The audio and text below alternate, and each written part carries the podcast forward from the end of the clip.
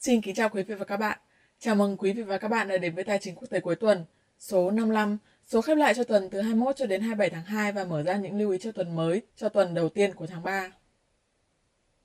Thưa ông Trần Khắc Minh, trong tuần vừa qua chúng ta có thể thấy rằng xung đột địa chính trị giữa Ukraine và Nga đã có những đột biến lớn. Vậy thì theo ông, xung đột địa chính trị giữa hai quốc gia này liệu có kích hoạt xu hướng bearish của thị trường chứng khoán Mỹ và toàn cầu cũng như là góp phần đẩy mạnh sự leo thang của giá hàng hóa như vàng, dầu thô hay không thưa ông? Vâng, chúng ta uh, được chứng kiến trong tuần vừa qua, dạng sáng ngày 24 tháng 2 thì uh, Nga tuyên bố mở chiến dịch quân sự đặc biệt tấn công vào Ukraine với mục tiêu là uh, trung lập và phi quân sự uh, hóa uh, Ukraine. Thì ờ, khi chiến dịch ừ, được phát động, thị trường tài chính toàn cầu bị ảnh hưởng rất mạnh, đặc biệt là thị trường chứng khoán ờ, bán tháo trên diện rộng tất cả các thị trường lớn trên toàn cầu. Điển hình như chỉ số S&P 500 của Mỹ ờ, lúc xuống sâu nhất là 4.105 điểm tức là cách xa mức ừ, điều chỉnh à, theo Fibonacci retracement 23,6% tính từ ờ, đáy 2.181 điểm mà tháng 3 năm 2020 đến đỉnh 4.820 vào đầu năm nay.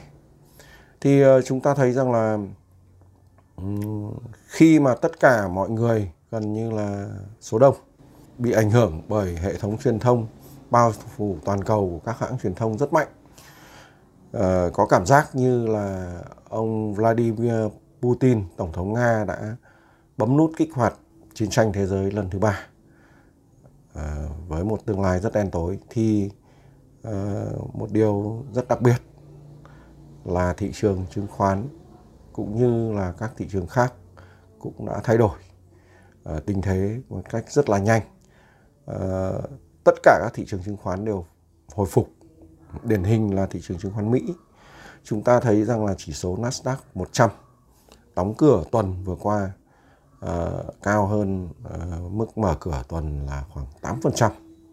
Và tất nhiên là các chỉ số khác như S&P 500, Dow Jones 30, chỉ số uh, Mid and Small Cap 2000, Russell 2000 cũng ờ, hoạt động khá tốt. Ờ, kéo theo các thị trường chính khác cũng ừ, hồi phục mạnh. Ờ, ở đây thì có vẻ như chúng ta được thấy một ví dụ điển hình gọi là bad news is good news tức là tin xấu lại hóa ra là tin tốt chúng ta đã xem ngoại trừ thị trường trái phiếu thì uh, Ờ, các thị trường đều hồi phục vào cuối tuần. Tuy nhiên là ờ, nó đã hàm ý rằng nó đã giảm ở các tuần trước. Các tuần trước đó. Chúng ta quan sát ờ, chỉ số S&P 500 thì thấy rằng là tính từ đỉnh 4.820 điểm. So với mức xuống sâu nhất trong tuần vừa qua là 4.105 điểm. Thì nếu tính giá trị tuyệt đối Ờ, chỉ số này đã điều chỉnh 14,8% và nếu tính theo ờ, đáy gần nhất ờ, năm 2020 là 2181 điểm thì chỉ số này đã điều chỉnh sấp xỉ 34%. Điều chỉnh sấp xỉ điều chỉnh xuống sấp xỉ 34%. Vì vậy, câu hỏi rằng liệu việc xung đột địa chính trị bùng nổ có phải là làm cho thị trường ờ, đảo chiều đi xuống hay không? Thì tôi cho rằng là không. Ờ, nó chỉ mang tính phụ trợ vào thôi, vì thực ra thì thị trường đã đi xuống từ mấy tuần trước.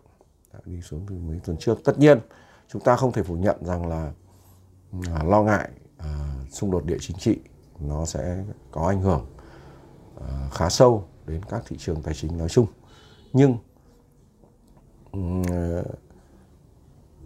trước mắt thì chúng ta thấy rằng là thị trường đã hồi phục khá tốt. Vậy thì uh, chúng ta quan sát sang uh, cái mức độ mà ảnh hưởng đến chính sách sẽ như thế nào thì uh, một điều rất đáng ngạc nhiên đó là theo uh, tỷ lệ thực tế thì uh, thị trường vẫn đánh giá rằng là tăng lãi suất 0,5% vào tháng 3 của Fed à, là vẫn có khả năng khoảng 30%. À, ờ, tất nhiên là có hạ trước khi à, trước khi chiến dịch à, bùng nổ, chiến dịch quân sự bùng nổ.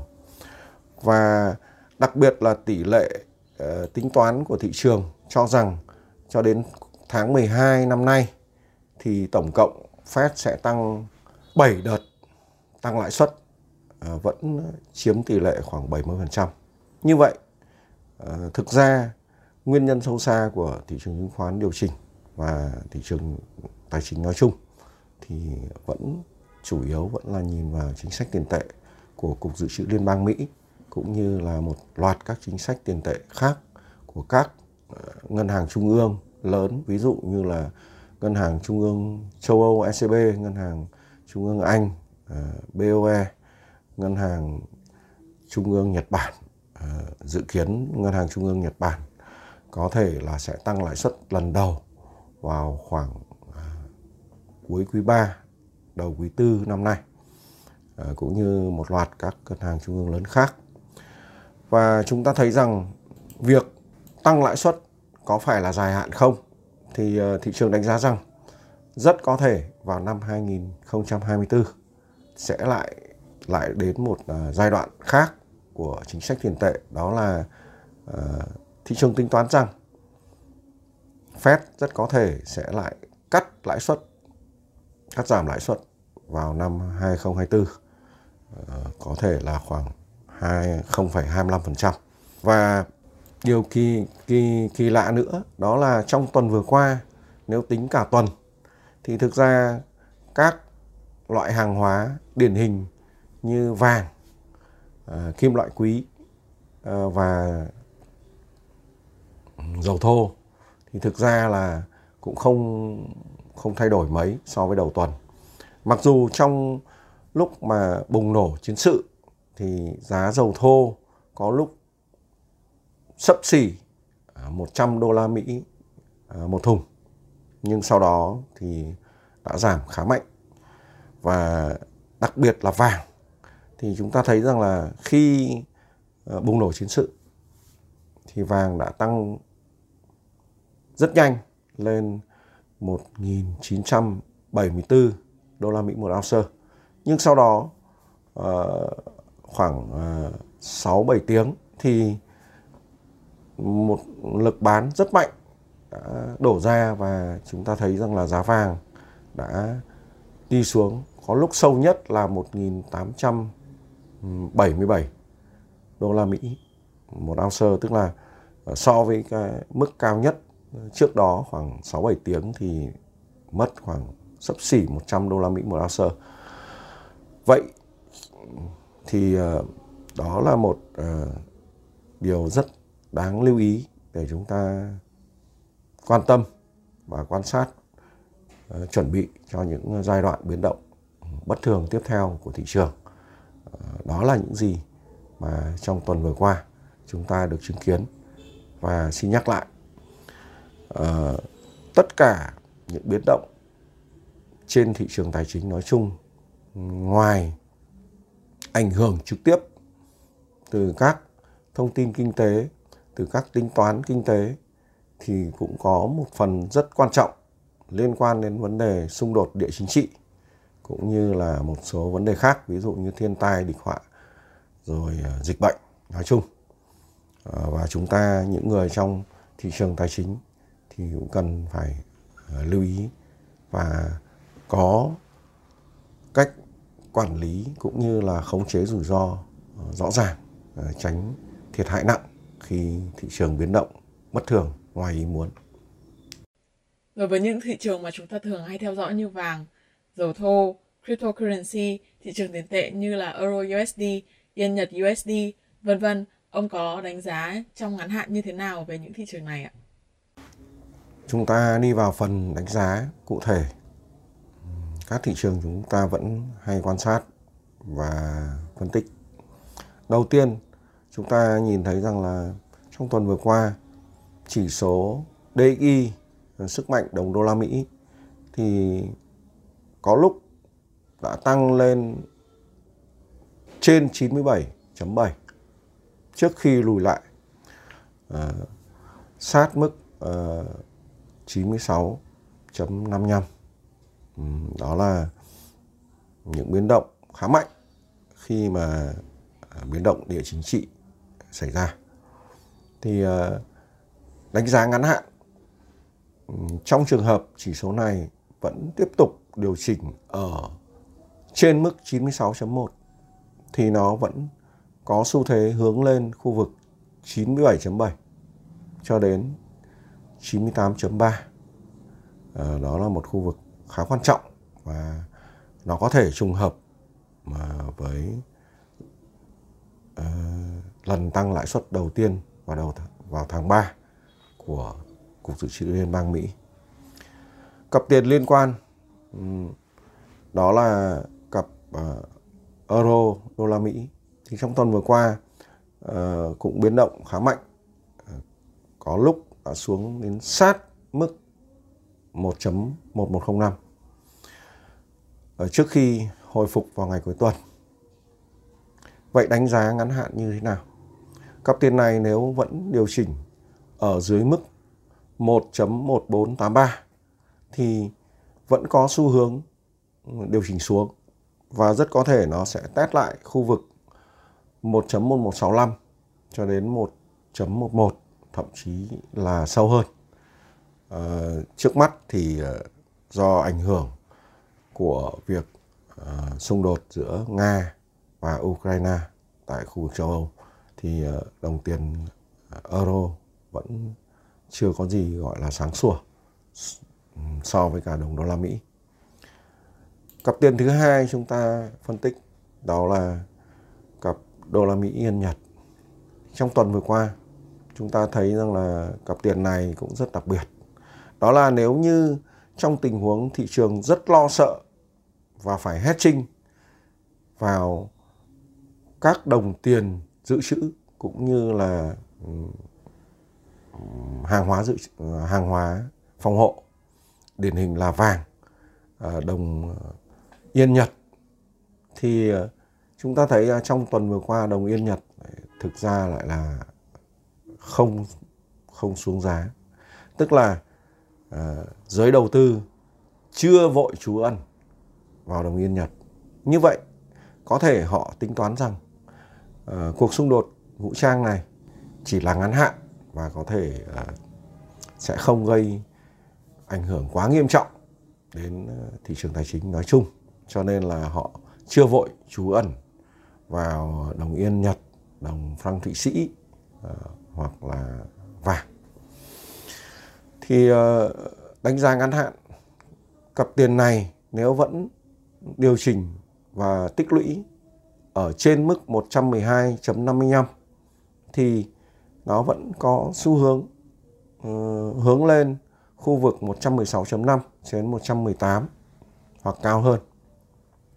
Trong trường hợp ngược lại, nếu mức 112.5 bị bẻ gãy thì uh, mọi điều chỉnh ở dưới mức này nó sẽ cho uh, xu hướng uh, cặp tiền này sẽ điều chỉnh xuống sâu hơn ở khu vực uh, có thể là 109 cho đến 110 109 cho đến 110 đó là cặp tiền quan trọng thứ hai ờ, XAU vàng chỉ số chúng ta thấy rằng là sau khi ờ, giá vàng tăng rất nhanh lên ờ, mức 1.974 đô la Mỹ một ounce, thì đã bị bán rất mạnh.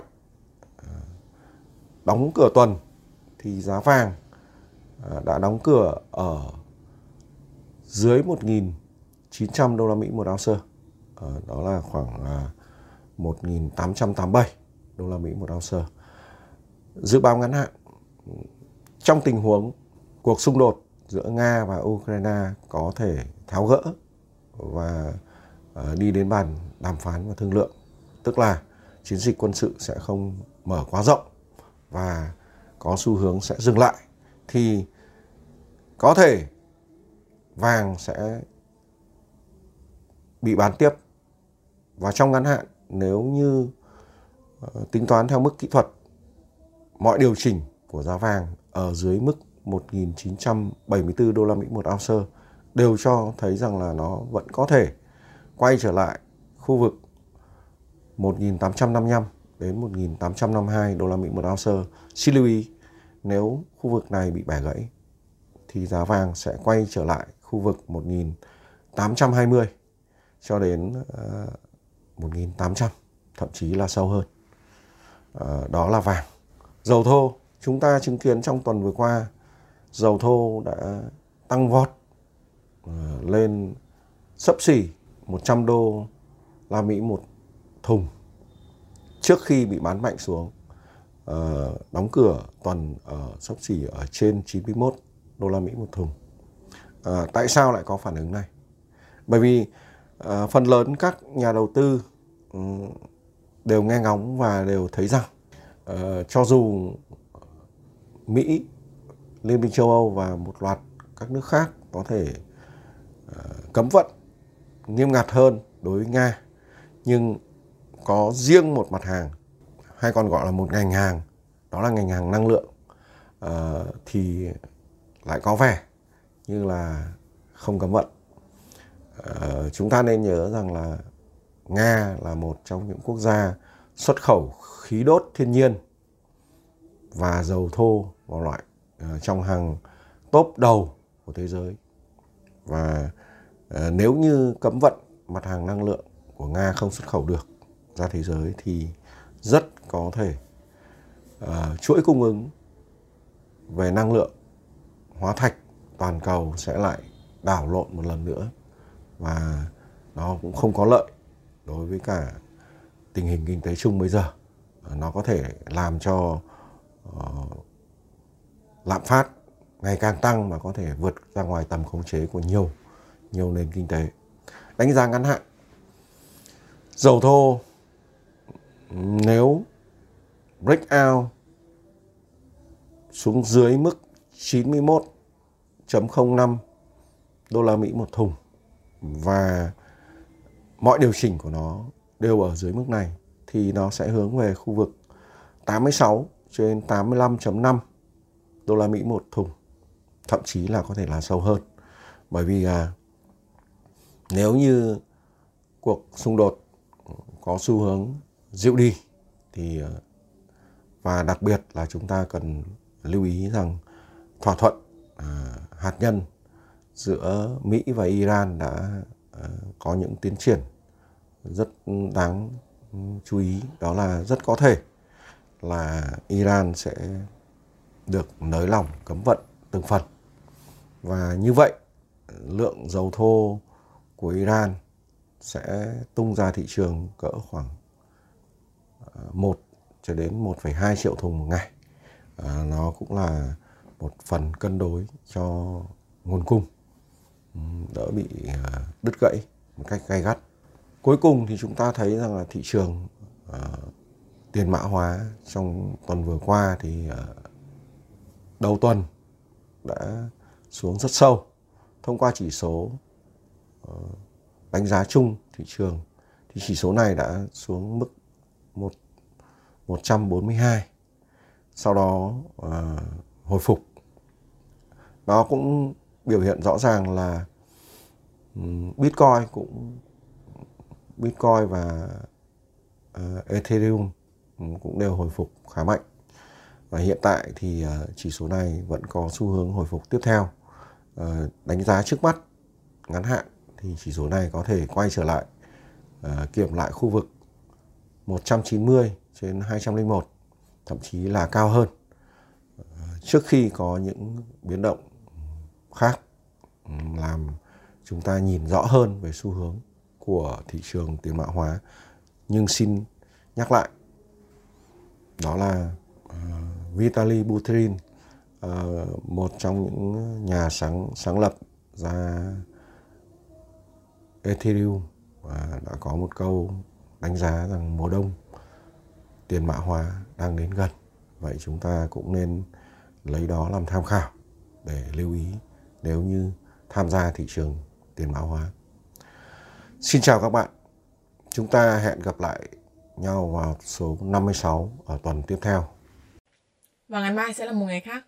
Vâng xin cảm ơn ông Trần Khắc Minh đã chia sẻ những đánh giá cũng như những phân tích cùng các quý vị khán giả. Thưa quý vị và các bạn trong tuần này chúng ta sẽ có rất nhiều tin tức kinh tế đáng lưu tâm. Đại biểu là sự công bố của những chỉ số quan trọng đối với thị trường Mỹ, một trong những thị trường tài chính có sức ảnh hưởng toàn cầu. Đấy là chỉ số PMI, chỉ số quản lý thu mua, chỉ số CPI, chỉ số giá tiêu dùng. Ngoài ra cuối tuần này chúng ta còn có công bố của bản tin phi nông nghiệp thị trường lao động Mỹ. Đấy chính là bản tin non-farm payroll, ký hiệu là NFP.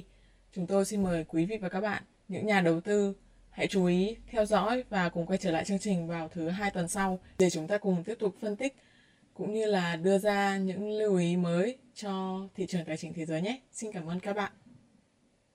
Các bạn có thể đưa ra những câu hỏi, chủ đề mà các bạn quan tâm ngay dưới phần comment video hoặc trên trang Facebook của ông Trần Khắc Minh. Ngoài ra, hòm thư trần khắc minh tcqt a gmail com cũng luôn hoạt động để nhận những thắc mắc đến từ các bạn. Những câu hỏi chủ đề được đề xuất bởi các bạn sẽ được ông Trần Khắc Minh giải đáp trong các số tài chính quốc tế tiếp theo. Nếu quý vị quan tâm và muốn được cập nhật, theo dõi những tin tức mới nhất từ chúng tôi, xin mời quý vị hãy bấm vào đăng ký theo dõi kênh YouTube Trần Khắc Minh, bấm subscribe và chọn. Sau khi đăng ký theo dõi kênh, các bạn hãy nhớ bấm vào biểu tượng hình chuông ngay cạnh nút đăng ký theo dõi, chọn thông báo cho tất cả để sau đó YouTube sẽ gửi cho các bạn những tin nhắn cập nhật ngay khi mà chúng tôi đăng những video cũng như là tin tức mới.